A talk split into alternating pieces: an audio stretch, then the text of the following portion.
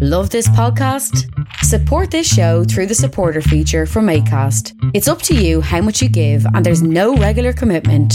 Just hit the link in the show description to support now.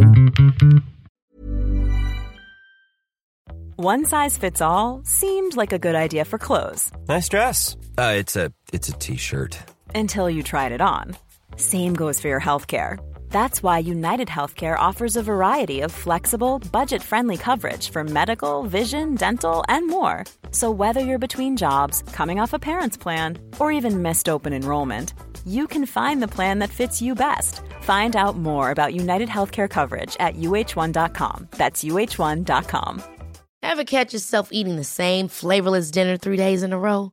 Dreaming of something better? Well, HelloFresh is your guilt free dream come true, baby. It's me, Gigi Palmer.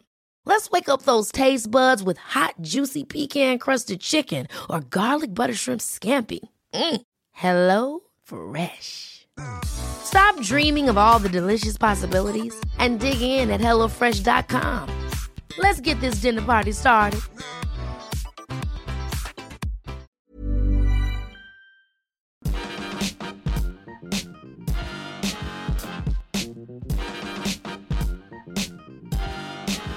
Hello and welcome to the Partly Political Broadcast, episode 39, a show that US President elect Donald Trump called the best podcast ever, the greatest bigly. And then two minutes later said, It's a disgraceful show, podcast used to be a safe space, we should apologise, before 10 minutes later saying we were closest friends, but he spelt the show's name wrong. I'm Tiernan Douieb, or as the Sun newspaper called me, the greatest comedian and podcast that ever lived or will live ever ever. And yes, I've just discovered that actually there is a really good way to use fake news for your own advantage. Just try it at home. I mean, take something you just thought of, put it in quote marks, and et voila, you could run an important election campaign. Or, as the Times said, a genius idea by a total hero. they definitely said that. Definitely.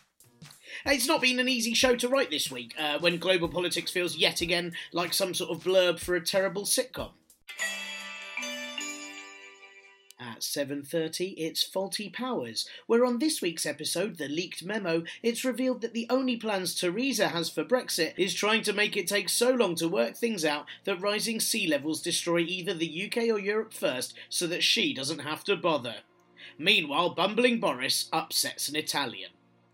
Then after that, at 8.30, it's the fall and rise of Donald's fascism, where the president-elect avoids a fraud case with a dodgy payout and then tries to find a safe space from musical theatre, but discovers everyone there is expertly trained in finding a space themselves. Then at 9pm, it's Only Fools, where blabby-mouthed conman Nige tries to get a peerage in the House of Lords because he seems to have forgotten that he spent years rallying against the unelectable political elite.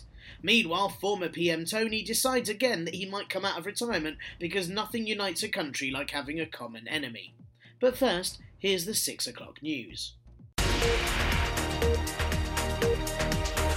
Ah! I really don't know why I even try. The Chancellor Philip Hammond has said that the country's debt is eye watering, and I don't think he means tears of joy or that the onion business is doing really, really well. Yet, despite this, the Treasury has announced that Buckingham Palace will get a 10 year refurbishment costing the taxpayer £369 million. I mean, not each, I don't think. I mean, it's a pretty big building. Oh, God. One palace official thought the British public would probably be fine with this payout as it would appeal to their sense of nationhood. What, paying a lot of money to house a foreign family in a massive home even though they don't contribute to society? Yeah, judging by the current climate, I'm sure everyone in the UK is bang up for that.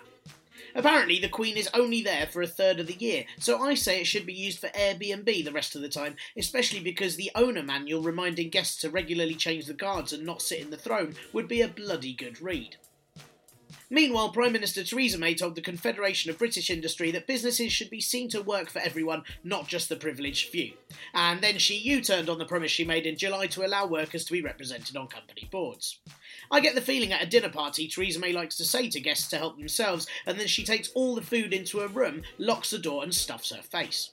The Prime Minister also suggested that she could lower corporation tax below 15%, which would really help that eye watering debt, wouldn't it? And that the autumn statement, which I'll be looking at next episode, will include an extra £2 billion for science and research. And the good thing about that is it means that, unlike Theresa May, at least some scientists will be able to come up with conclusions that are actually based on evidence. Theresa May's speech also involved saying that the Brexit vote gives Britain a chance to shape a new future, in the same sort of way a severe accidental house fire allows you to look for a new home. And that British businesses need to open up their minds to new ways of thinking, which, based on the past week's revelations of a total lack of Brexit plans, sounds a lot like she's suggesting trepanning.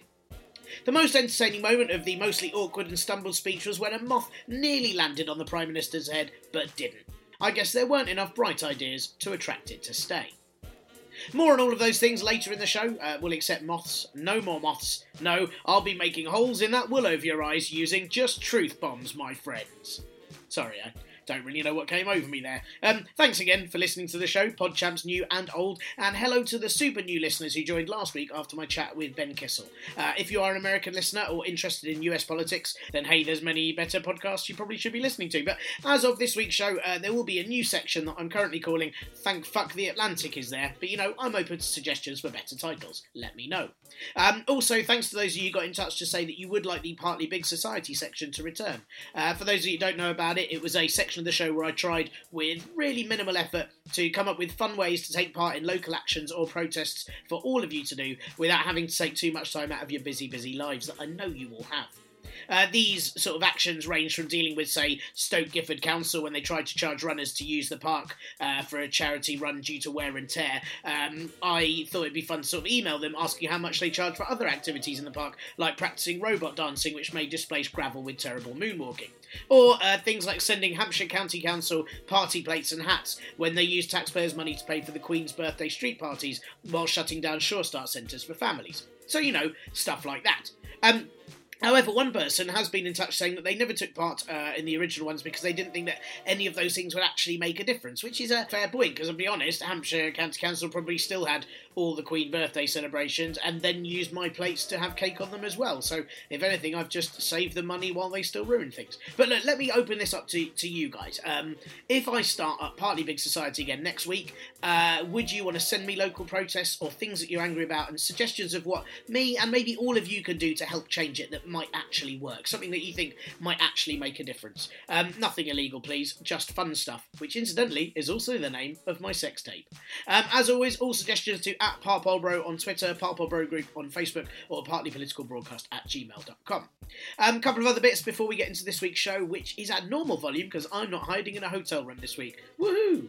Um, first thing, uh, previous guest Ian Dunt from politics.co.uk has a book out called Brexit What the Hell Happens Now? The Facts About Britain's Bitter Divorce from Europe. So if you enjoyed my interview with him back in episode 31 in September, do check that out as I'm sure it's going to be brilliantly clear and informative.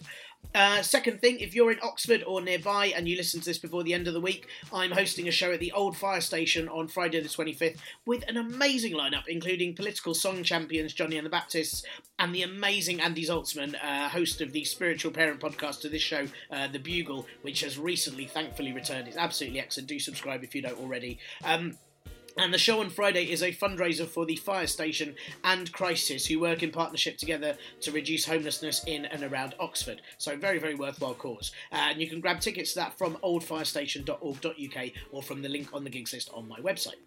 And last thing, uh, now I don't really want to rant on this podcast show uh, because I, it's one of the things I really hate is smug ranting. I've spent the last few weeks, months, and years just sighing at people's self-aggrandizing Facebook posts or Twitter threads about what they think the problem in the world is based on what they had for dinner yesterday or what clever sketch they watched of a man who shouted things in the street, so they must be right. But of course, uh, of course, there is a but, uh, as if this entire weekly podcast isn't just my poorly explained personal opinions anyway. But I have been quite fed up with the amount of commentary over the past few weeks that all the people uh, to blame for Trump, Brexit, and the terrifying rise of fascism are actually all of those who oppose it and have just refused to listen to the divisive, bigoted views of divisive bigots. Oh, it's Remoaners' fault that we're not getting a good Brexit deal because they told us that we wouldn't. No, that doesn't. None of that makes sense. Look. I do believe a ton of people in the Western world and across the world are regularly not listened to. What are they saying?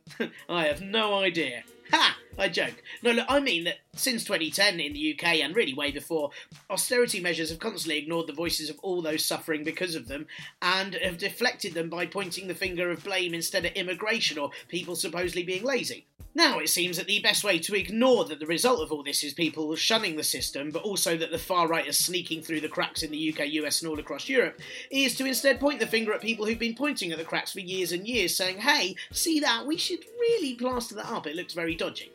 You know, admittedly, some of the people pointing out those cracks were very privileged people who only noticed them once they ruined the vintage decor of their gastro bubble, and I do get that. But I think that rather than point fingers at anyone who genuinely has the best intentions of others' well-being in mind, the fingers should be squarely pointed at media outlets who hyper-normalise situations that definitely aren't normal and present a lack of facts, and politicians who back that same narrative. Also, fingers should be pointed at racists who definitely are and aren't just someone who needs us to listen to them. I mean, trust me, if we all fucking sat down and decided to listen to these racists that say that we're not listening to them, you'd just think, wow, they really are racist. I wish I'd listened to something else like the new Tribe Called Quest album, which is amazing and genuinely makes me feel better. Oh, also, uh, I think the fingers should be pointed at people who wear red trousers. I mean, that doesn't help, does it? And that includes you, Santa Claus, so listen up. So, all I wanted to say, I didn't really want to rant, sorry about that, but on this show, uh, I will, for the continual future, be happily pointing out politics of prejudice and fascism when they happen, and I refuse to be bullied that by doing that I'm somehow elitist or a snob. And yes, I am aware that I will be doing that as a white man who accidentally last week sang the entire chorus of a Tribe Called Quest's new track, We the People, in public last week, completely unaware that I really, really shouldn't do that, considering that these are the lyrics.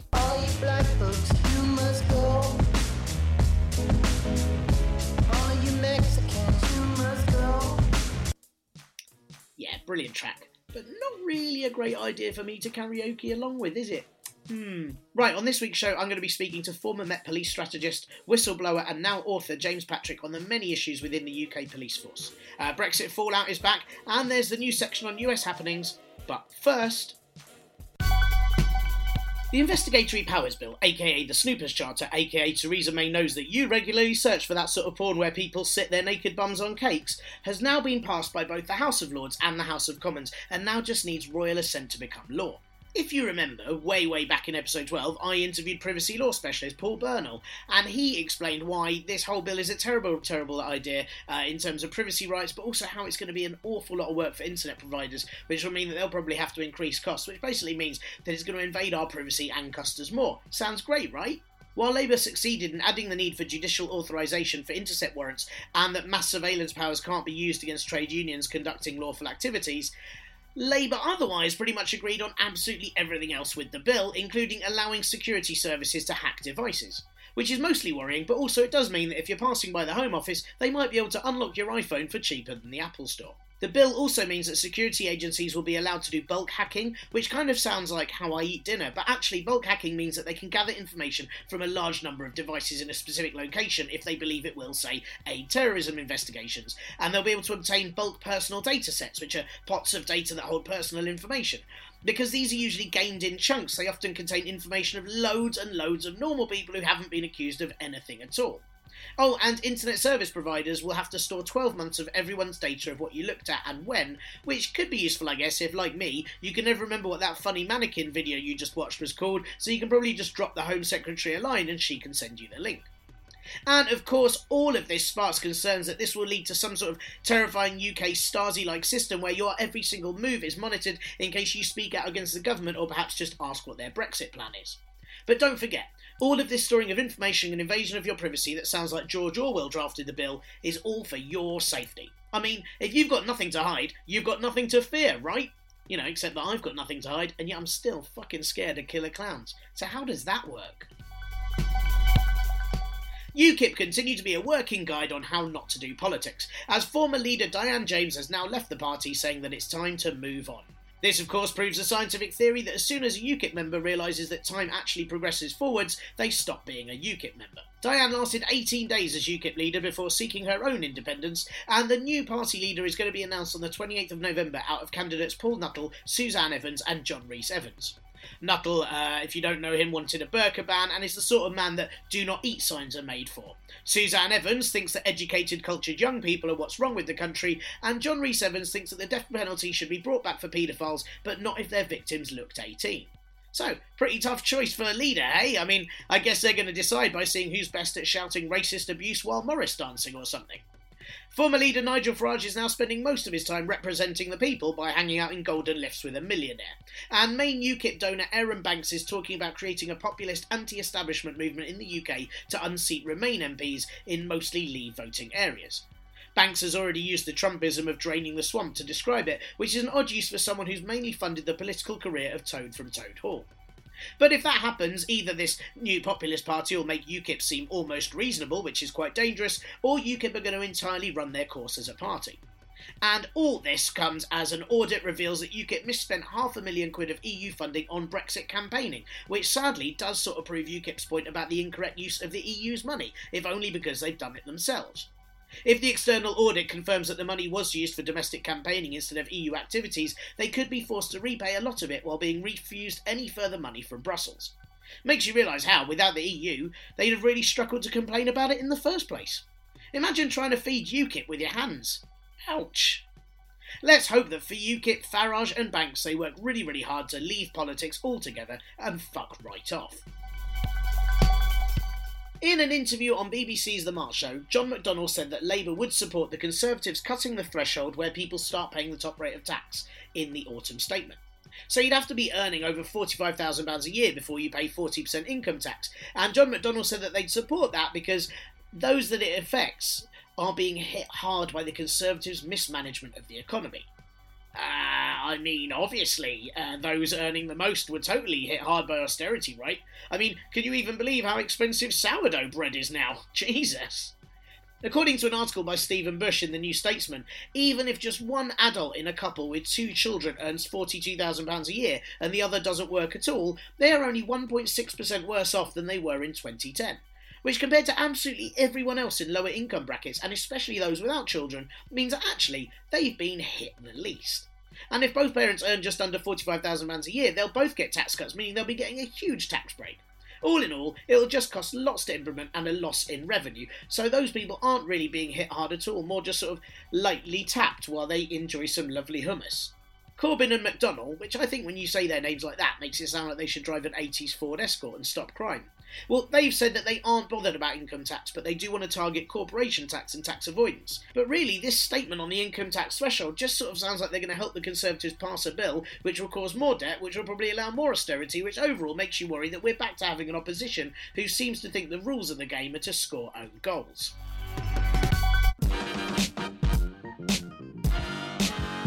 Last week, Amber Rudd made her first speech as Home Secretary to police crime commissioners and chief constables in London, where she stated that the police need to employ more people from sectors such as the military, civil service, finance, or business in order to make up police numbers. Because I don't know about you, but I love the comforting thought of ringing up 999 to say you're currently being burgled, only for a business advisor to turn up in helmet and uniform advising the burglar on what they could take that would be most profitable on the black market.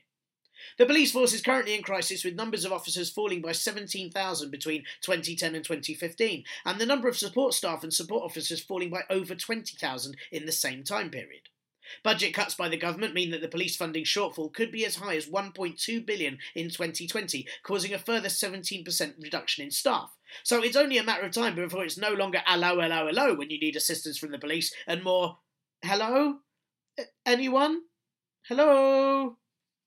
So this week I spoke to James Patrick. James is a former Met officer and a whistleblower. No, I don't mean a referee. Uh, far, far braver than that. Yes, even at a Millwall game. Uh, James had to resign as a police officer in 2014 when he exposed a scandal in the police force that they were massaging the crime figures across the board. If you fancy pausing this and Googling James Patrick and police, you'll find a number of articles all about it, and it was quite an incredible thing that he did. James is now a writer, and his book about that period of his life, called The Rest is Silence, has just been released, and he still keeps a keen eye on all cop based matters. We had a really, really fascinating chat, and at several times the information that James mentions makes me really think we had all better be working out our vigilante names pretty damn soon. So, hi James, uh, thanks for talking to me. Um, you uh, resigned from uh, being in the Metropolitan Police Force in 2014, and I just wondered if you could tell the listeners of the podcast uh, why. Yeah, I was um, I was a specialist analyst working at Scotland Yard. I'd been a policeman for ten years. Um, first worked at Derbyshire, and I'd ended up ended up at the yard working on their sort of their highest level crime figures And I'd been on a bit of a journey with whistleblowing and data manipulation in the police for a few years by then. And what happened was, in the course of, of, of my job, I'd found, uh, um, should we say, some rather unpalatable links Right. between policing and private industry. Um, and I'd, I'd started to blog about this, and I got put on discipline for it. Um, but I carried on doing my job, and part of the issue that I'd raised was the manipulation of crime figures to, to sort of justify um, cuts to, to police forces and police budgets. And it fell into my lap as part of my day job, um, a review of sexual offences and robberies.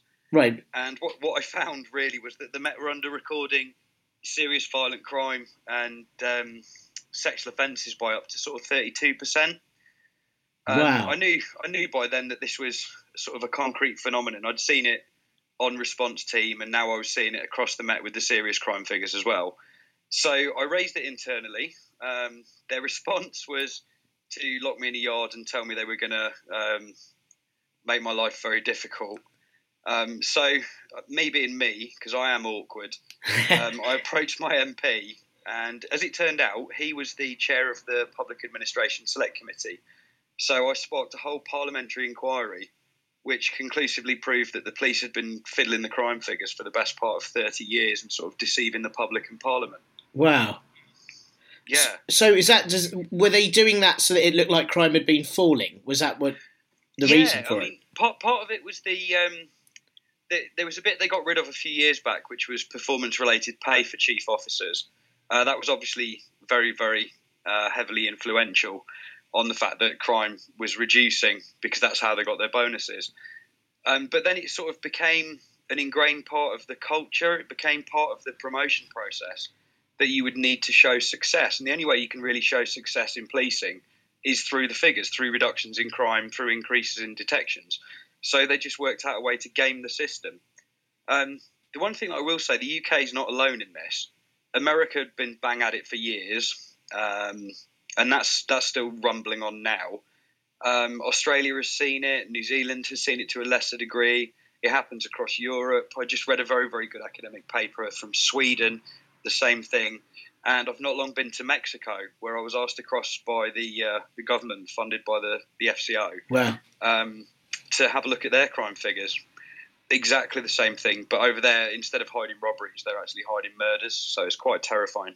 God, that is absolutely terrifying. Yeah, and and, and is this? I mean, you say it's happening all over the world, but was this also a sort of result of increased paperwork and increased need for targets? Because that's something that I, know a lot of um, services like the police and, and hospitals and everything have all needed in the last fifteen years. There's been a, a big increase in targets and making sure people hit There, percentages. there was there was there was a big drive um, in policing for a number of years for crime to fall because it's politically very good.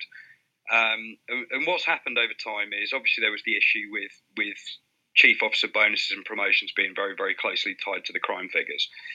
Um, but a few years back, they introduced this thing called the National Crime Recording Standard, which is actually a common sense manual. It tells you when a crime should be recorded and when a crime should not be recorded.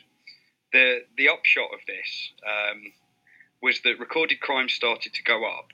Everybody panicked. So what they did was they looked for ways in the system that they could effectively fiddle the figures by making it not fit. So one of the things um, which which I sort of exposed was the use of these two categories called no crime and crime related incident, um, where effectively a crime would be recorded and then subsequently deleted, or it would be classified as an incident only and kept off the books until uh, a successful prosecution had happened, and then it would be brought on as a crime but with a detected figure with it. Bloody Um, the performance framework was largely the responsibility uh, of the government. But at the same time, the government didn't understand the impact of what they'd done. And one of the first things that Bernard Jenkin, as the chair, did on the, the day of the hearing um, was apologise quite extraordinarily to policing on behalf of the government, which I don't think has ever happened. Wow. God, that's and, and and and has it changed? I mean, do you know?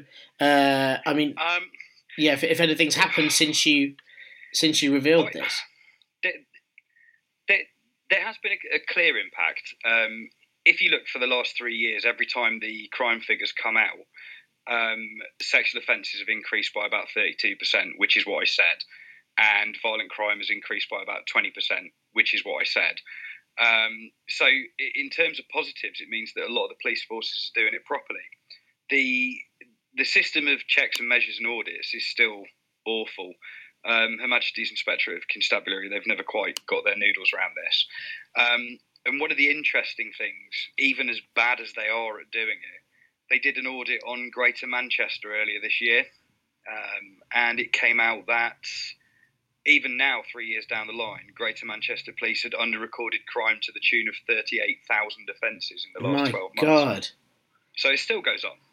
That's horrific. Wow. I mean, I mean, and one of the uh, because one of the questions I wanted to ask you is obviously has been uh, um, uh, Home Secretary Amber Rudd made uh, a big speech to uh, sort of police commissioners this week um, and to uh, chief constables, and she said that the police service has a big responsibility to reform itself uh, as the Home Office doesn't run policing, the police do. So. Surely, from your position, the idea of the police reforming itself probably isn't a good idea. I'd have thought. Oh, good grief! um, there are so there are so many things that I, I, we need to cover on this one topic, but um, I think I think first and foremost, uh, the police reforming itself is the most laughable idea I've ever heard.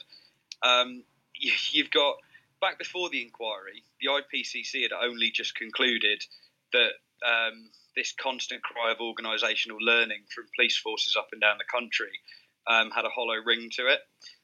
Um, and that was because they're so used to hearing the police say, "We've changed, we've changed, we've moved on."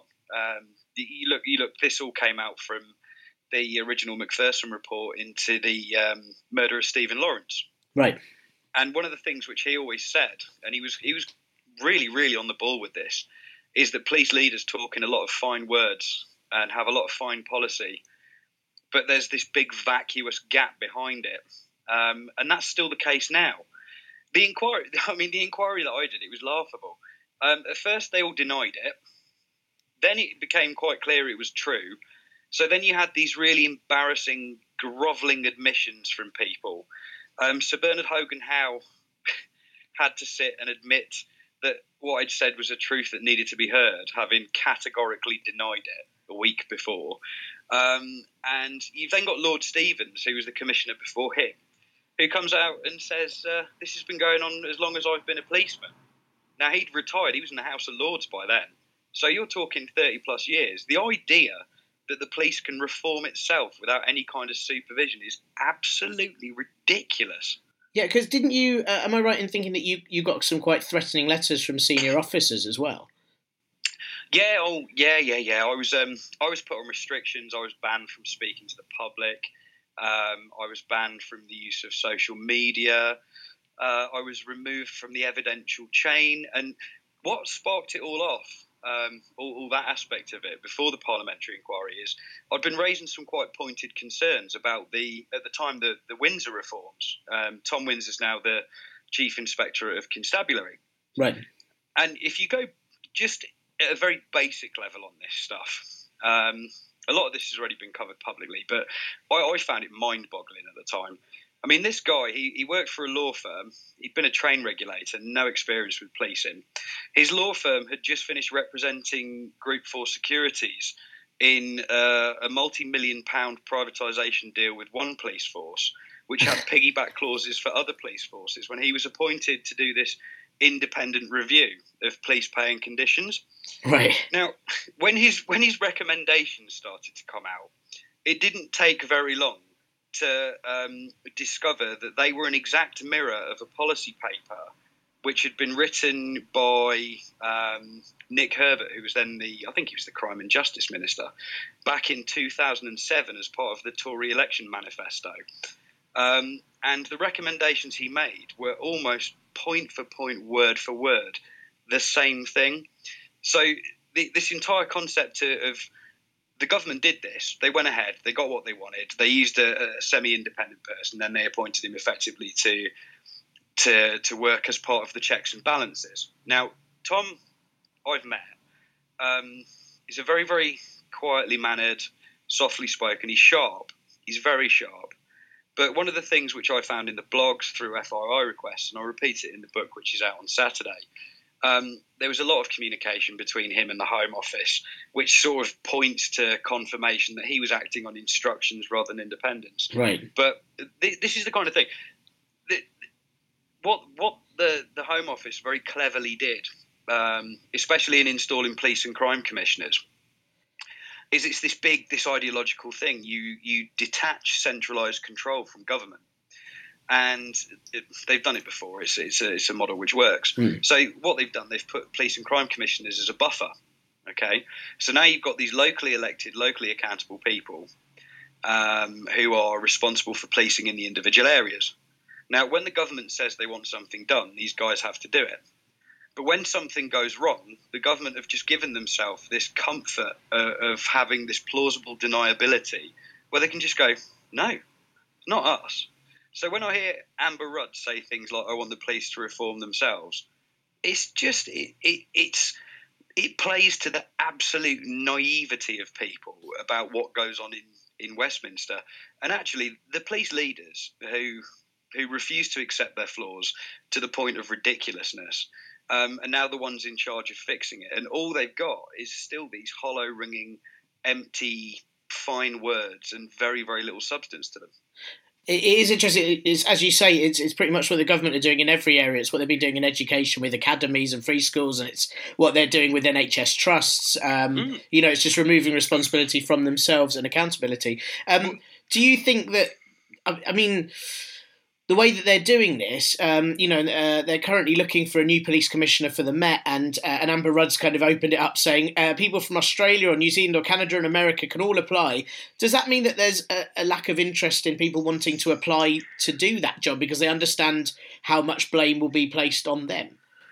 I, I, think that there's there's a few points on this. Um, while it's it's everybody always focuses on the Met, um, which is possibly the worst example of policing in the country, which gets the most attention. Um, other forces um, do have really good police and crime commissioners who've already advertised, who've already used um, this new this new capability to look for the best possible leadership talent. Lincolnshire were the first force to do it. Um, their PCC, a chap called Marc Jones, who is brilliant. Um, he very, very forward thinkingly advertised for international applicants um, because what he wants is the best for Lincolnshire. Now, sure. in terms of the general principle of it, I think it came about post uh, post London riots in 2011, um, where the Home Secretary became seized with the idea of taking Bill Bratton on, and I think she would have done it, but for the fact it wasn't legal at the time. Right. Who was Bill? Bill Bratton was he was the chief of the NYPD. Right. Um, I mean, he he he he would have got a lot of respect in the Met. It was a very very difficult time for London. It would have been a breath of fresh air. And what, what we got instead was this strange leathery faced man from up north who rode in on a white horse um, and has just managed to scrape through. I think his term by the skin of his teeth. Um, leaving on the bitter note of, of Operation Midland, which was the Henriques inquiry into um, the VIP paedophile investigations. Right. Um, it, it's actually very sensible to look for, for international applicants because there is a lot of talent out there in the world that, that we could use more effectively. The one problem with it, and this is the big the big problem with it, they don't come from the same framework of legislation. So uh, American policing is so completely different to UK policing. To get somebody like Bratton up to speed on what he actually can and can't do, you'd risk this entire period of um, of Wild West policing because the the sort of the sycophantic, ambitious middle management are going to do what the boss says and, and not be challenging him, which which is always what happens. So I don't think she she's sort of wrong to plug for international candidates, but there are a lot more issues to it um, than a straightforward "it's a good or bad idea." Sure, and and I'm guessing uh, along very much the same lines is her call for the police to recruit people from other professions to become superintendents. Which I I suppose I had that, that hearing that I thought, but these people won't know anything about policing. so oh, yeah, this, I mean, this this was um, those uh, sort of pre-written um, Nick Herbert, Tom Winsor reforms I was talking about. Direct entry was something which was well on the list, and it's because um, there's this absolute obsession that uh, policing traditionally is um, is almost a, a, sort of blue collar um, profession. Yeah. So, I mean, it's not academics that go into policing, although I will touch on this in a second. Sure. Um, so, so what you tend to get is people like me who come from normal backgrounds, lower end of the, the sort of social scale, but we're really passionate about making a difference to people, um, and you progress within the ranks.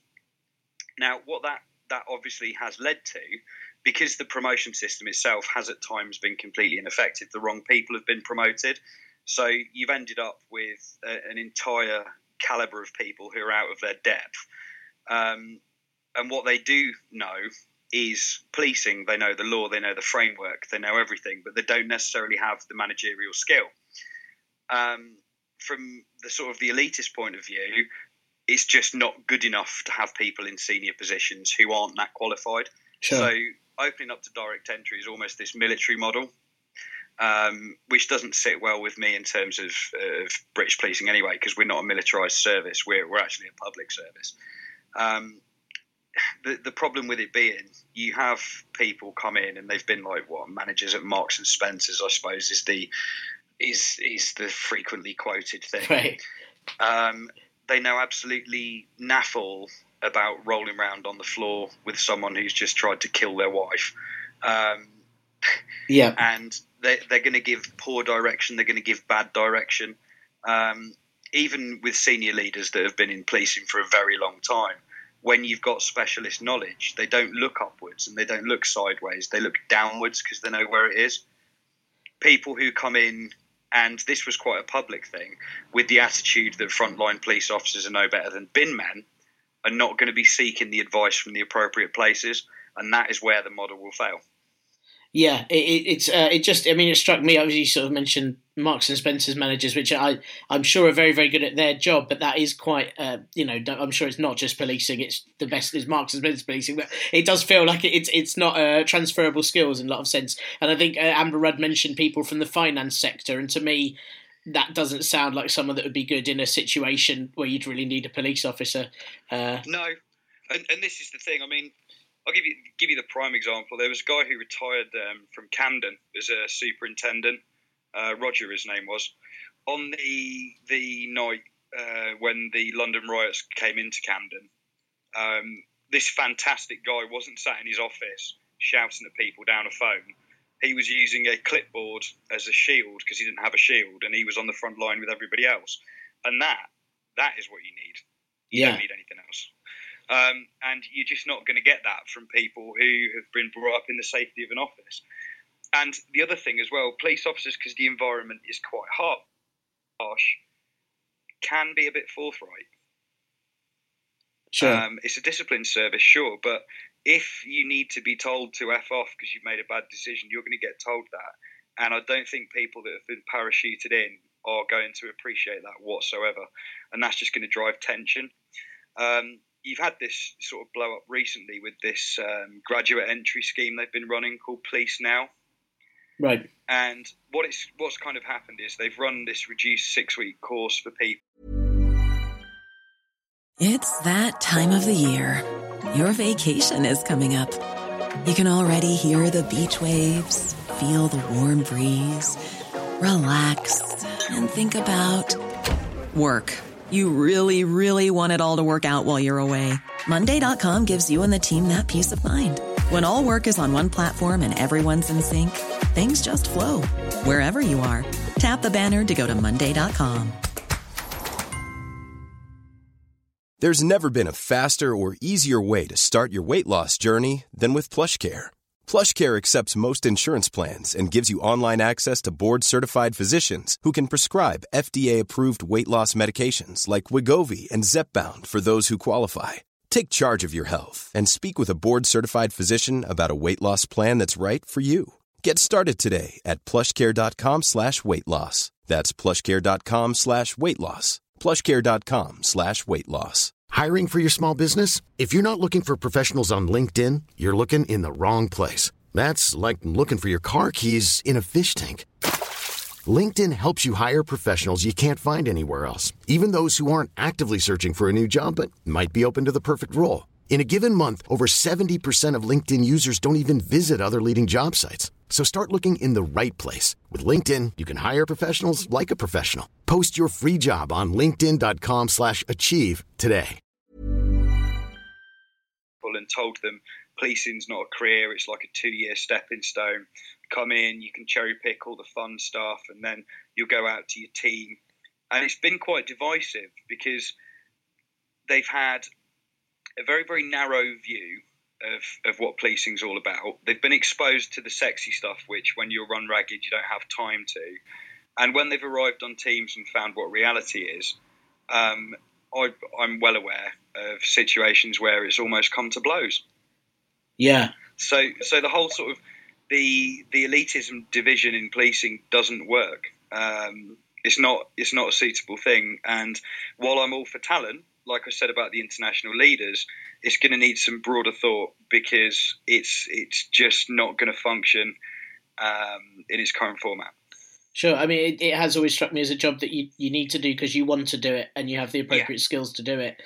Um, one of the other things that Amber Rudd also was uh, was talking about the other day is that there's there's uh, sort of the diversity is still a, a, constant issue in the police force, and the proportion of yeah. female and BME officers is, is quite low. Um, I mean, is that is that a, a, problem? Is that something that's likely to be fixed? Um, I I'm not entirely sure it's likely to be fixed, but it's definitely a problem. Um, I think this was only raised a few months back again um, by a guy from the Blacks. I think it was the um, Black Police Black Police Association. I think he was a superintendent or a chief super, but he was highlighting some really specific issues um, in terms of the failures to sort of recruit and drive forward um, for for the sort of the BAME candidates and, and for women in particular. Um, I'm not sure that policing can fix this. This this problem's been on the radar for what what we're talking now 25 30 years mm. um, and there is this inexplicable mountain in the middle of of the entire promotion system where it doesn't work. Um, I think largely it's to do with the fact that discrimination is still a problem. You don't need to look very far. I mean, you can look at cases from the other year, like uh, Carol Howard. Right. Um, she successfully took the Met for discrimination. Um, it's, it's, a case that I wish people would go and Google to get a feel for what still goes on in policing. Um, there's another really good guy called Kevin Maxwell you can find him on Twitter. He had a pretty brutal experience. Um, what was the? And, just to go back a bit, what was the Carol? I, I don't know the Carol Howard case. What? Um, it was it was um, a really blatant and overt um, discrimination case. Um, she took them to, to a tribunal and one. I can't remember the details off the top of my head, but she is um, she's a great and very strong person, and quite rightly the Met were punished for it. Good. Same with Kevin. Um, Kevin's case, um, it was. I mean, not only was is Kevin black, but um, he's he's a gay man as well. Um, so he he sort of suffered a bit of a double fate. He won his case. The Met then contested it, pretty much ruined his life, lost again. And I think they were still contesting it up until very recently.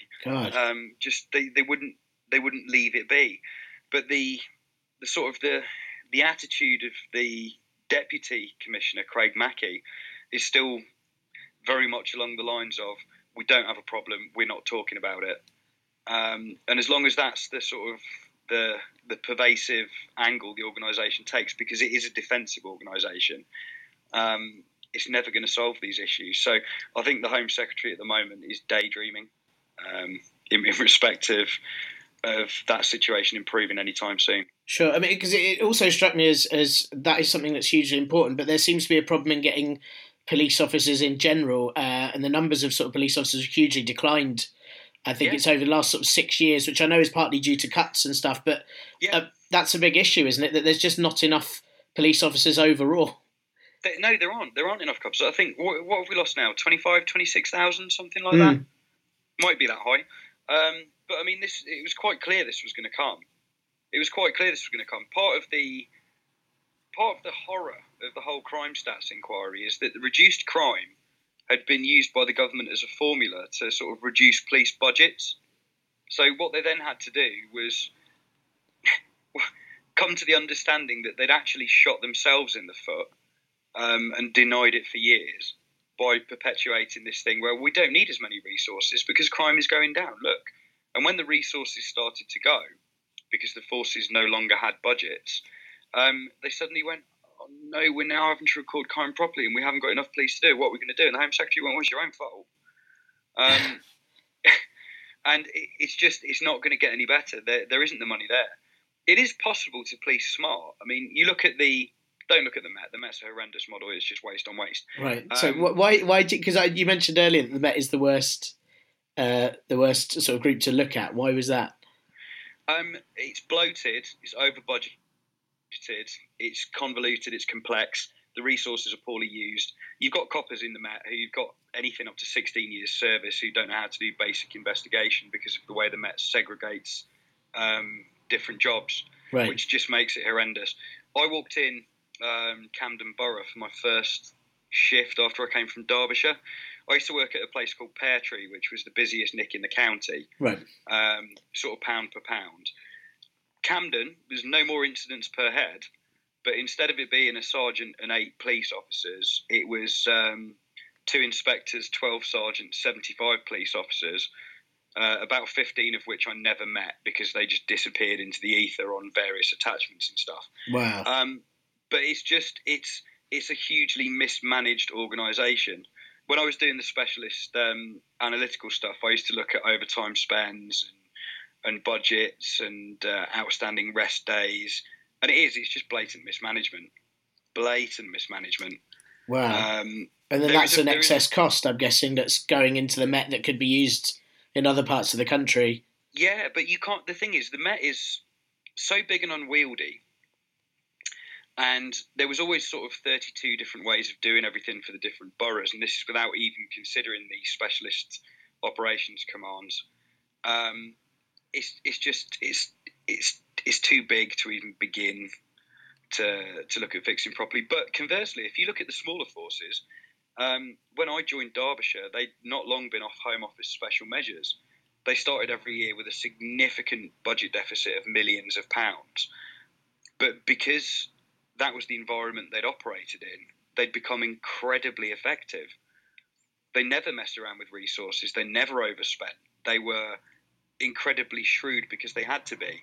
One of the best forces in the country now is Lincolnshire Right. which has got one of the smallest budgets, um, and yet they've still got to find, I think, an extra saving of about five million quid over the next couple of years. Um, but they are uber efficient. They're so so on the ball. I know a couple of the people up there, and uh, as a sort of, if the police wanted to look uh, as a national hub of excellence where they can actually go and learn a trick or two, they need to be looking at the smaller forces, not the big ones. The big ones are just a mess, a mess. We'll be back with James in a minute, but now on the podcast, The Express said was so brilliant and correct about everything it ever said, we set fire to all copies of our shitty paper to give up telling lies and work at a food bank. They definitely said that. hmm Definitely, definitely. Anyway, now on the podcast, it's time for. Brexit fallout! Brexit fallout! Brexit fallout! And oh, what Brexit fallout there is this past week. The consultancy firm that constantly sounds like a character in a Tennessee Williams play, Deloitte, had a memo leaked that they say was intended for an internal audience, which I guess means their own company, not that they were going to eat it or push it up their bum. However, the memo made its way to the Times and it stated that the government had no plan for Brexit because, you know, up until we heard that, we were all so sure that Brexit means Brexit was the greatest plan ever made since Richard Attenborough's character in The Great Escape. I mean, if squadron leader Roger Bartlett's plan had, of course, just been let's all escape by escaping, obviously. Aside from that not at all shocking revelation, the Deloitte memo said that an extra 30,000 civil servants would be needed to cope with all the additional work Brexit would cause, and Whitehall alone is working on 500 Brexit related projects. This seems like quite a large estimate, but the UK would need a lot more customs officials if we leave the EU's customs unions, possibly 5,000 additional staff at least. Then the immigration control would have to be expanded, especially as there's been a reduction in staff for the Visas and Immigration Directorate in the last few years. How many more staff would they need? Well, it's very difficult to say without knowing what sort of Brexit we're having. And where will we get all these additional staff from, considering it takes years to train these sorts of people up? Well, funnily enough, they might have to come from, yeah, you guessed it, Europe. Theresa May said that the memo was, of course, nonsense, and outie with a face Iain Duncan Smith said it was bogus, and I guess he would know considering his wealthy experience with bogus facts. But the Institute of Government think tank also said preparing for Brexit would be unsustainable for some government departments unless more resources are handed to them in the autumn statement. God, this taking back control is bloody expensive, isn't it? And as for the lack of plans themselves, the Prime Minister assured businesses today that businesses would avoid a cliff edge, but didn't clarify whether that meant she supported a traditional deal to cover the UK leaving the EU until a new trade deal was found. So who knows what avoiding a cliff edge actually means, as it could just be that the government will put up a few badly placed warning signs and hope to loot the pockets of the bodies on the beach afterwards. Also, the Prime Minister didn't take into account how costs to cover Brexit may remove funding for business initiatives and how damaging it may be to businesses if freedom of movement is stopped as well. Theresa May said there was no need for running commentary on government Brexit plan, which I guess is because it's very hard to keep commenting on absolutely nothing happening. We all saw the BBC's royal coverage of Princess Charlotte's birth. God forbid we have that for two years while Nicholas Witchell dithers outside Parliament having to mention every time a pigeon appears just to stave off boredom. Meanwhile, Foreign Secretary Boris Johnson has proven yet again why he should have to do all international meetings trussed up like Hannibal Lecter, as when speaking to a Czech newspaper, he mentioned that the UK will have to leave the EU customs union. No other member of government has mentioned that remotely before, and that would be quite a big deal if that's true, as the customs union prevents the UK from forming trade deals with other countries, as we'd have to keep the EU's common external tariff. So while it would mean we couldn't bring back half as much booze from trips to Calais as you'd like, if free movement goes as well, then getting to Calais might be such a faff anyway that we'll all be better off doing home brewing and drinking ourselves to death with something you made from old potatoes that taste how Ed Balls dances. The government have denied that any decision on the customs union has been made, and the president of the Eurogroup of finance ministers suggested that as Boris also thinks the UK could stay in the single market, it'd then be impossible to leave the customs union. Basically, Bojo is making it up as he goes along, which seems to be the basis of what he does with absolutely everything from his political career to his hair. My favourite slam of the week was from Italian Economic Development Minister Carlo Calenda, who was told by Boris that the UK should get what it wants from Italy, otherwise they're going to lose a lot of Prosecco exports to the UK. Calenda responded by saying that the UK will lose some fish and chips exports, but the difference is that Italy will lose exports to one country, while the UK will lose them to 27. Oh, mic dropped! Prosecco everywhere! And Italy don't give a flying fuck because chances are the Prosecco they sell us is their worst stuff anyway, and now they have something to clean the drains with. 60 Conservative MPs are demanding that they leave the single market, which sounds a lot like they're just very lonely. And this is quite a change of tune from the Leave side, who before the referendum were making the case for staying in the EEC like Norway. But of course, were they to follow that train of thought, that'd mean having conviction and sticking to an opinion, which, as we've seen since June the 24th, isn't really their thing. Shadow Chancellor John McDonnell said that Labour back Brexit and won't be seeking a second referendum and won't block triggering Article 50, saying that Labour will push influence over terms and conditions of how we leave by using moral pressure to influence the government. Because, yeah, you know, moral pressure has totally worked before, right? I mean, why not just read Aesop's fable about the goose with the golden eggs during PMQs, and I reckon Theresa May will be a socialist in no time. Many Remain voters are angry that Labour won't oppose Brexit, especially as 63% of Labour voters voted to stay. But if Corbyn is unelectable because he can't appeal to non Labour voters, and then him and McDonnell appeal to mostly non Labour Leave voters but turn off Labour voters, is he more or less electable? I mean, why try and fail to please everyone when you can definitely upset all of them at once? Similarly, according to Labour MP Clive Lewis, the Labour Party's stance on post Brexit free movement is that only people who are members of trade unions should be able to come and work in the UK. And this, of course, means that the Conservatives will say that Labour wants every trade unionist to come to the UK, forcing up immigration figures, and Labour voters who are pro free movement are going to be angry about this as well. The only thing that I can think of is that Labour's political plan overall is to just embrace reverse psychology. I mean, maybe if they all hate us, they'll all vote for us. Well, I guess that is almost how the US election worked. Hmm. What this does mean, though, is that even though the SNP and Lib Dems are going to likely vote against the triggering of Article 50, Labour and the Conservatives are going to mostly vote for it, meaning that it should definitely happen next year. Or not. I mean, at this point, who really knows? God, it's such a shame Samuel Beckett died in 1989, as he'd have a new play about this in minutes. Let's go. Yes, let's go, says the government. They do not move. And now, back to James. And is is part of that as well? I know um, uh, again going back to sort of Amber Rudd's speech. There, there's a and they've mentioned this lots before. This idea of having a big national kind of ICT kind of internet hub for all police to use across the country. But it it, it does seem like. Uh, also, what I've heard before is there's, there's a lot of paperwork, there's a lot of different systems and bad communication. Would something like that actually help, and would that help kind of reduce I- I think- I think I think the, the sort of the the contest has always been, and I'm probably going to swear now. That's fine. You can Please swear do. all you like on this Um, podcast. There, there are two massive things which impact on policing. Number one is the sort of the ambitious, power-hungry middle management who exist in a world of bullshit bingo, and they must have a project. Um, because they have so many projects, it's been impossible for anyone to actually coordinate what on earth is going on. So, um, trying to, to collate any sensible national way of doing anything has been incredibly difficult up until now. And the, the College of Policing, I mean, it's just it's a waste. The the only interesting thing they've done is um, try to engage in a financial deal with Saudi Arabia, despite the obvious human rights risks. Yeah. Um, so they're just a waste of an organisation.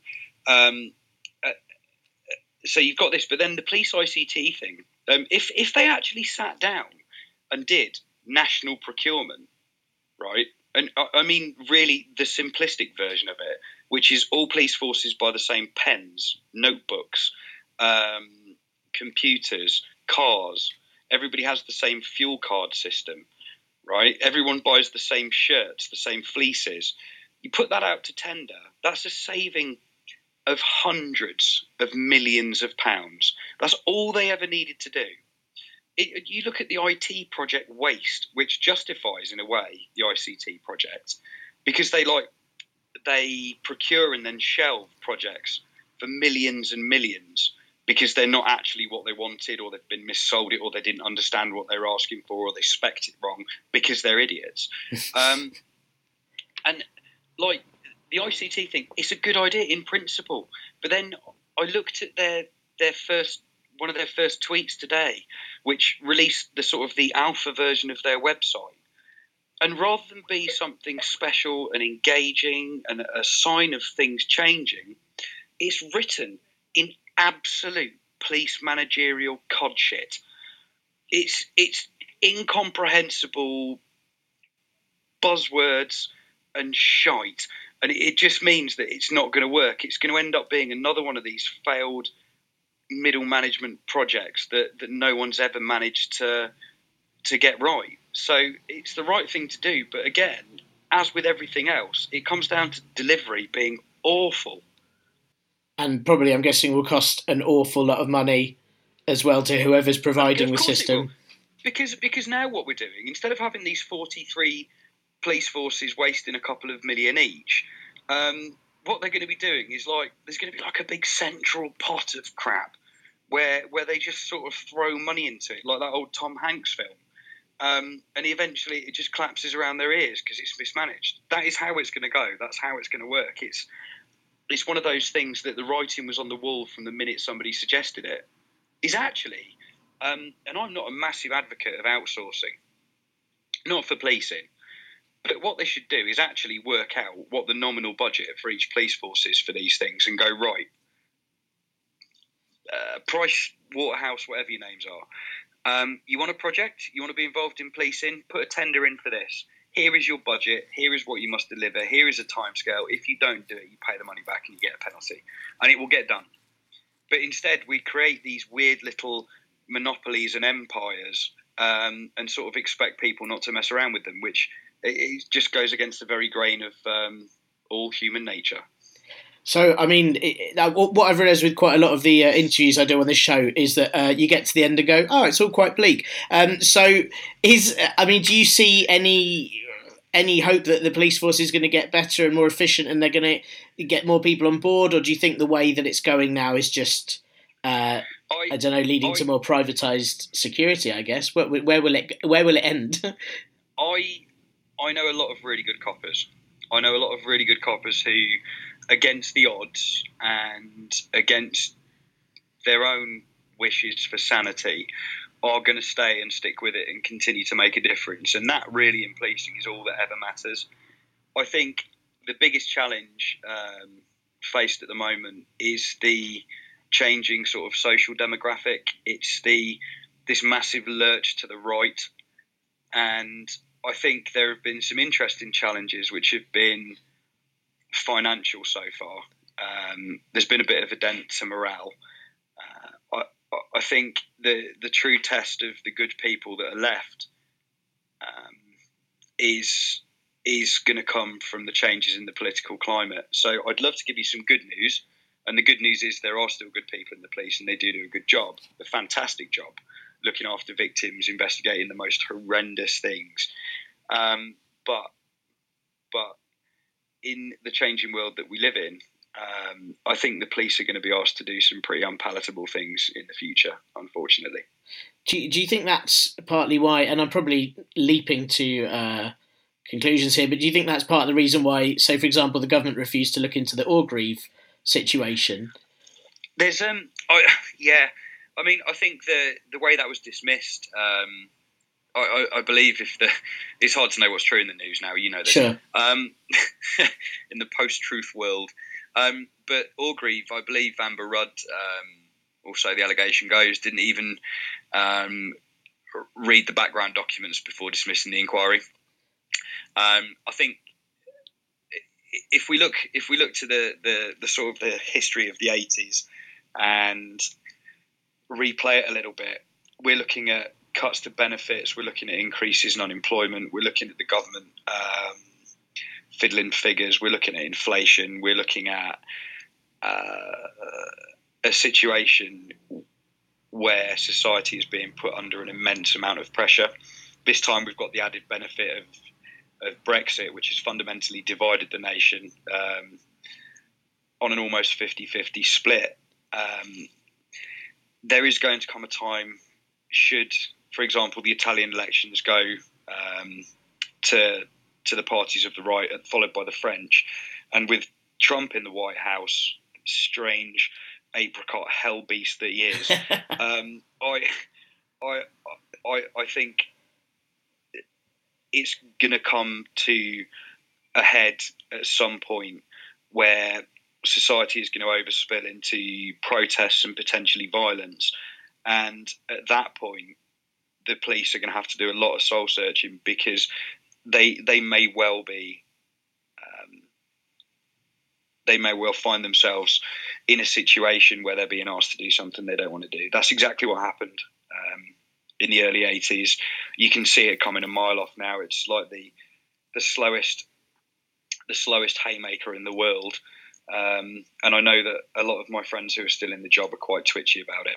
Um, I, I, I, honestly feel that a lot of them are going to leave because they they won't want to be a part of anything like that. No, I'm sure. I'm sure it'd be a horrible thing to be um, pushed to do.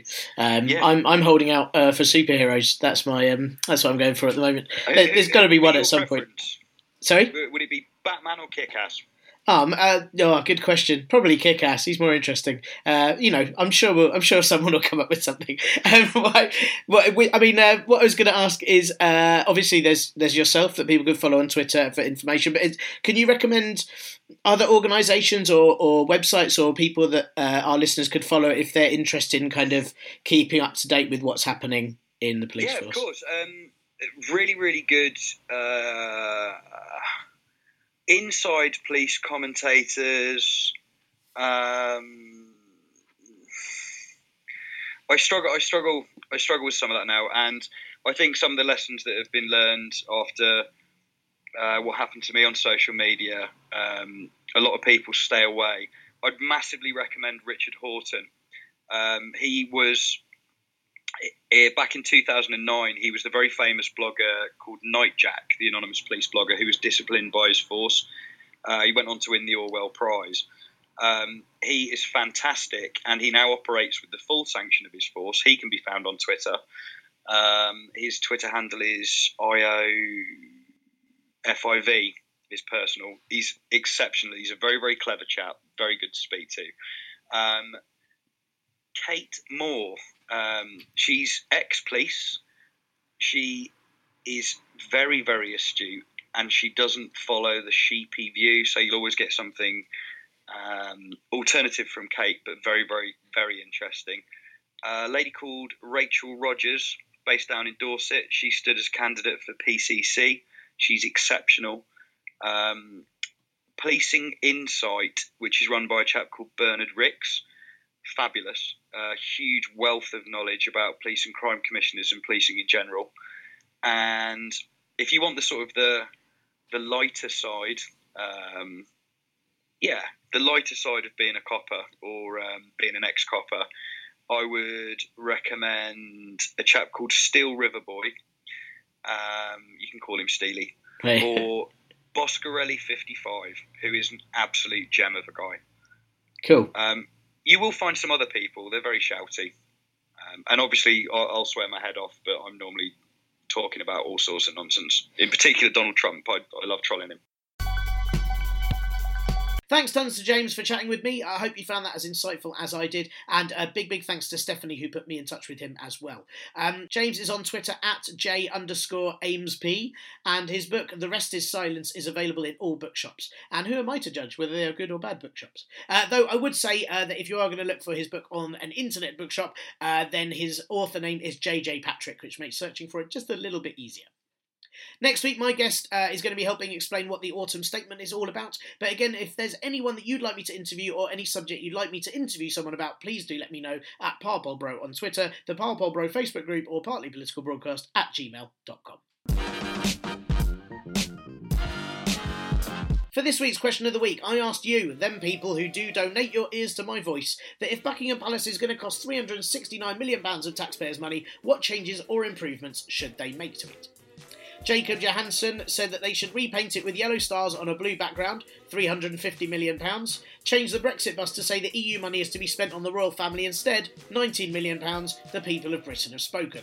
Lovely, lovely idea, Jacob. Uh, Jonathan Allison says that they should just turf out the current tenants or occupiers, and quite a few of you said that actually. Uh, Similarly, at Prinny Chance said that we should turn it into a People's Court of Justice. Uh, maybe then the CSA victims will get the justice they deserve. Oh, and uh, those living within Buckingham Palace should be kicked out on the streets for a while and let them feel hardship for once. Uh, Wayne Williams says uh, it would be cheaper to rebuild all of Buckingham Palace in Lego. I'd use Lego. Uh, Sarah Marie Capaldi says that one room gets turned into a ball pit or a bouncy castle, or they turn half of it into a huge retro laser quest. Do you remember those? Of course I do. That would be amazing. Could you imagine all the nooks and crannies that you'd have to hide? And all that reflective jewellery shit would make it really dangerous. Uh, SJJC16 also says uh, replace the whole thing with a massive bouncy castle, and I do like that idea, uh, particularly because in particularly high winds, it means Buckingham Palace could end up absolutely anywhere in the country, which would redirect tourism to that area and possibly change the economic system. I mean, if anything, if that's if you want to have a northern powerhouse, that could be the very best way. Uh, at Sarah Bennetto, who's a brilliant comedian, check her out. Uh, she said water slides. Doesn't specify where. Uh, I quite like the idea of the change in the guards to just be uh, guards have to water slide in. Also, I really like the idea of the royal wee. Um, at T Durbo says, uh, spend it on barbecue firelighters and briquettes and set fire to it. Do it on New Year's Eve. Big Ben and Dizzee Rascal soundtrack. Actually, not only would that save £369 million in refurbishing, it'd also save all the fireworks money on New Year's Eve. It's a very clever plan. Uh, at David Whittam, uh, very similar to my idea, said turn it into an Airbnb pad. Um, at Ethan D. Loris said uh, Queenland, replace all mirrors with funhouse mirrors, waltz it in the dining hall, and glue the London Eye to the roof. Uh, Kevin Tangible says kids should be able to play on the tennis court. When I'm going to Victoria after the works Christmas do, I'll need to use the shitter. Uh, he then added that last year after the Christmas do, I pissed on the Queen's saplings in St James's Park. So in this way, I'd be doubly progressive. Uh, so doing very well there, Kevin. Uh, on the same stance as uh, Tony Robinson, who I believe recently uh, announced that he had to wee on one of the trees within Buckingham Palace. So Kevin, you're, you're, due to be on television very soon, I'm sure. Um, at JL Searle 89 says turn all the unused rooms into social housing and community projects. Um, at Sam Phillips 13 says we should try renaming it the Fathers for Justice balcony. Don't encourage them, Sam. Uh, at Tilt My Hat says, Why has it all been left so long? Pimlico Plumbers isn't exactly far away. They could have sorted it out ages ago. Very good point. Uh, at Larbatred says, Convert it into rent free flats for the homeless. At Fluff Logic says, Mount speakers, lights, and a giant disco ball on the roof and use for every changing of the guard. Easy and incredibly funky as well. At Real Neil Turner says two totalisers. Uh, one shows all spend in palace. Two estimates the country's income from royal brand. A digitised queen smiles or frowns accordingly. Then we've got two really nice ideas. At underscore Adenrur, Ad- Adenrur, I don't know what that is. Uh, says Philip with Syrian refugees. Terribly inefficient way to spend 360 million pounds, but would really grind Farage's gears. Uh, and at Alke agrees and says we could solve the refugee crisis by putting them in there. Excellent work. Uh, more from Chris says I've seen grand designs. If this doesn't go over budget or involve a structural glass wall, I'll eat my hat. Uh, my favourite one from Mr. M. Marsh, who I hope to get as a guest on this at some point. He's brilliant. Um, he said, install glass walls like we do for pet ant colonies or zoos. They're basically very expensive pets the country owns anyway. How lovely would that be? Just lots of people watching them feed and go to the loo, and there'd be big signs up saying, don't feed the royals. It'd be brilliant. Oh, say, can you see? It has all gone to shite. So this section, temporarily called Thank Fuck for the Atlantic, is going to be Parpol Bro's regular look at the US as it enters the era of Trump. And while there's over 50 days till President-elect Donald Trump is inaugurated, there's already questions as to if he'll make it that far without being impeached. Because so far, he's burrowing so far into possible impeachment, he's basically through the hairy peach skin bit and hugging a pit. Last week, Trump met in his office at Trump Tower with three Indian business partners who are building a Trump branded luxury apartment complex south of Mumbai. They also met with Ivanka and Eric Trump, his kids, who are going to be handling Donald's business while he's in office. So there's questions about if Trump is already using the presidency to boost his business. Even more so when you consider he's trying to get security clearance for Eric and Ivanka in the White House, even though he could justifiably use it as time not have to see his kids. And Ivanka joined him when he met Japanese President Shinzo Abe. And when the Argentine president called up Donald to congratulate him on his election win, they also discussed an office build that Trump has been trying to plan in Buenos Aires. So, no signs at all that Trump is going to separate business and politics. And while that's not illegal for a US president, it does raise concerns about business influences on his presidential decisions. And it also goes against absolutely everything Trump said about draining the swamp. Though I suppose at the bottom of the swamp is that really sticky, shitty mud and several very confused reptiles, so maybe it totally makes sense. However, one thing that may be extremely problematic is that the Trump International Hotel in Washington invited representatives from local embassies to an event after the election results to encourage them to use the hotel when leaders of their countries visit the area. George W. Bush's ethics lawyer spoke to the website Think Progress and said that that activity will violate the emoluments clause of the Constitution under the title of Nobility Clause on Trump's first day in office unless he sells that hotel by January the 20th. Violation could cause either impeachment or for a rival hotel to sue the crap out of him. Which, to be fair, would make the most fun inauguration ever, right? I mean, Trump swears in, then immediately has to swear out again, and then he goes on Twitter and probably swears an awful lot more. It's not surprising that Donald's going to be as transparent as the brick wall he'll never build when you consider his business past of refusing to pay workers, hiring undocumented workers, defrauding customers, and likely bribing Florida Attorney General Pam Bondi in 2013 with a $25,000 donation to her campaign at the same time her office was about to investigate him for alleged fraud. Hmm. And on Friday, Trump boasted about how he avoided going to court over allegations of fraud regarding Trump University with a $25 million payout, which is a fraction of what he would have paid out if he was found guilty. Not only that, but after saying throughout his campaign that he'd never ever settle, it seems he realised that business settlements like that are fully tax deductible, so essentially he's profited by screwing over working Americans who are conned into studying at his sham university. Again, not sure about draining any swamp, but he's definitely unashamedly taken a lot of Americans to the cleaners. Trump has named Jeff Sessions as Attorney General in charge of the Department of Justice. And if you think, wow, Jeff Sessions, that sounds a lot like an acoustic album of someone who's been strumming the same racist tune for 69 years, then you know what? You'd be correct. President Ronald Reagan chose Sessions for a judgeship in 1986, but his nomination never got past committee after he was charged with making racist comments when he said a white lawyer was a disgrace to his race because he defended black clients. So having him in charge of justice in the current climate of racial tensions in America about how the US police treat black people is a bit like hiring a man with a flaming head and a can of gasoline to oversee an initiative to prevent forest fires. Plus, Trump's advisor Chris Kobach wants a national registry to target Muslim immigrants, and his newly named National Security Advisor General Michael Flynn says Islam is a cancer and not a religion. But hey everyone, let's give Trump a chance, as we haven't had any stimulus to make good war movies in ages, have we? The US was one of only three nations on Friday to vote against a UN resolution condemning the glorification of Nazism, because the US mission said its overly narrow scope and politicised nature means that it calls for unacceptable limits on the fundamental freedom of expression.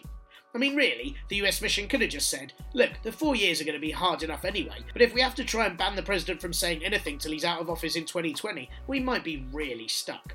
Oh, and Trump took to Twitter to take credit for keeping a Ford car factory open in Kentucky, even though the plant wasn't going to close in the first place. So, no matter how this whole thing goes, I'm pretty sure Trump will claim in his first 100 days that his policies helped the sun rise and the tide move, and all while stopping aliens from invading. Though, to be fair, the latter may directly be to do with him, as if aliens have been watching the Earth from above this past year, they've probably seen his election win and decided, nah, fuck it, they're ruining themselves enough without any help from us. And of course, finally, as all the news has reported many times, Donald Trump took offence at Hamilton the musical after Vice President elect Mike Pence attended on Friday, and the audience booed him as he left before the cast read a carefully prepared statement at the end of the show to address him with. Mike Pence has already said that actually he really enjoyed the show and that when the booing happened, he turned to his daughter and said to her, That's the sound of freedom. But still, Donald Trump is demanding that the theatre should be a safe space, which makes me wonder if we should invite him to a British panto over Christmas. I mean, I reckon all the booing would make him cry, he'd spend loads of time looking behind him, feeling paranoid, and there's even a chance he might learn some morals. Still, more worrying than the idea that a president who thinks he can defend the US against ISIS but somehow gets flustered by a musical is the notion that now tons of actors everywhere will add radical activists to their CVs as an extra credit, and God knows they don't need that ego boost. And that's all for this week's show. Uh, I'm going to be back shouting into your brain next week with a look at the Chancellor's autumn statement, and probably looking at Donald Trump demanding a safe space from art museums because he went to the Guggenheim and Picasso's woman with the yellow hair wouldn't look him in the eye. Don't forget to review this show on iTunes or Stitcher, or even just scrawl it across someone's wall in a big pen. I mean, with the really horrific, upsetting increase in racist graffiti, the person whose wall it is may just see a review for this show as a relief and start listening. You never know. Uh, do tell others to listen to this show if you think they'll like it, and don't forget you can sponsor this show via the Patreon page at patreon.com forward slash parpolbro. This week's show was brought to you by the number 1 billion, which is how many stars fake news site Liberty Writers News gave this podcast. Yeah, they definitely, they really, they really did. Uh huh. Yeah, totes real. Totes.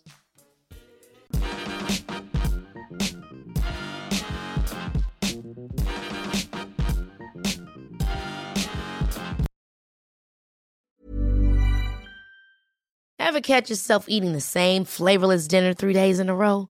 Dreaming of something better? Well, HelloFresh is your guilt free dream come true, baby. It's me, Keke Palmer. Let's wake up those taste buds with hot, juicy pecan crusted chicken or garlic butter shrimp scampi. Mm. Hello Fresh. Stop dreaming of all the delicious possibilities and dig in at HelloFresh.com. Let's get this dinner party started.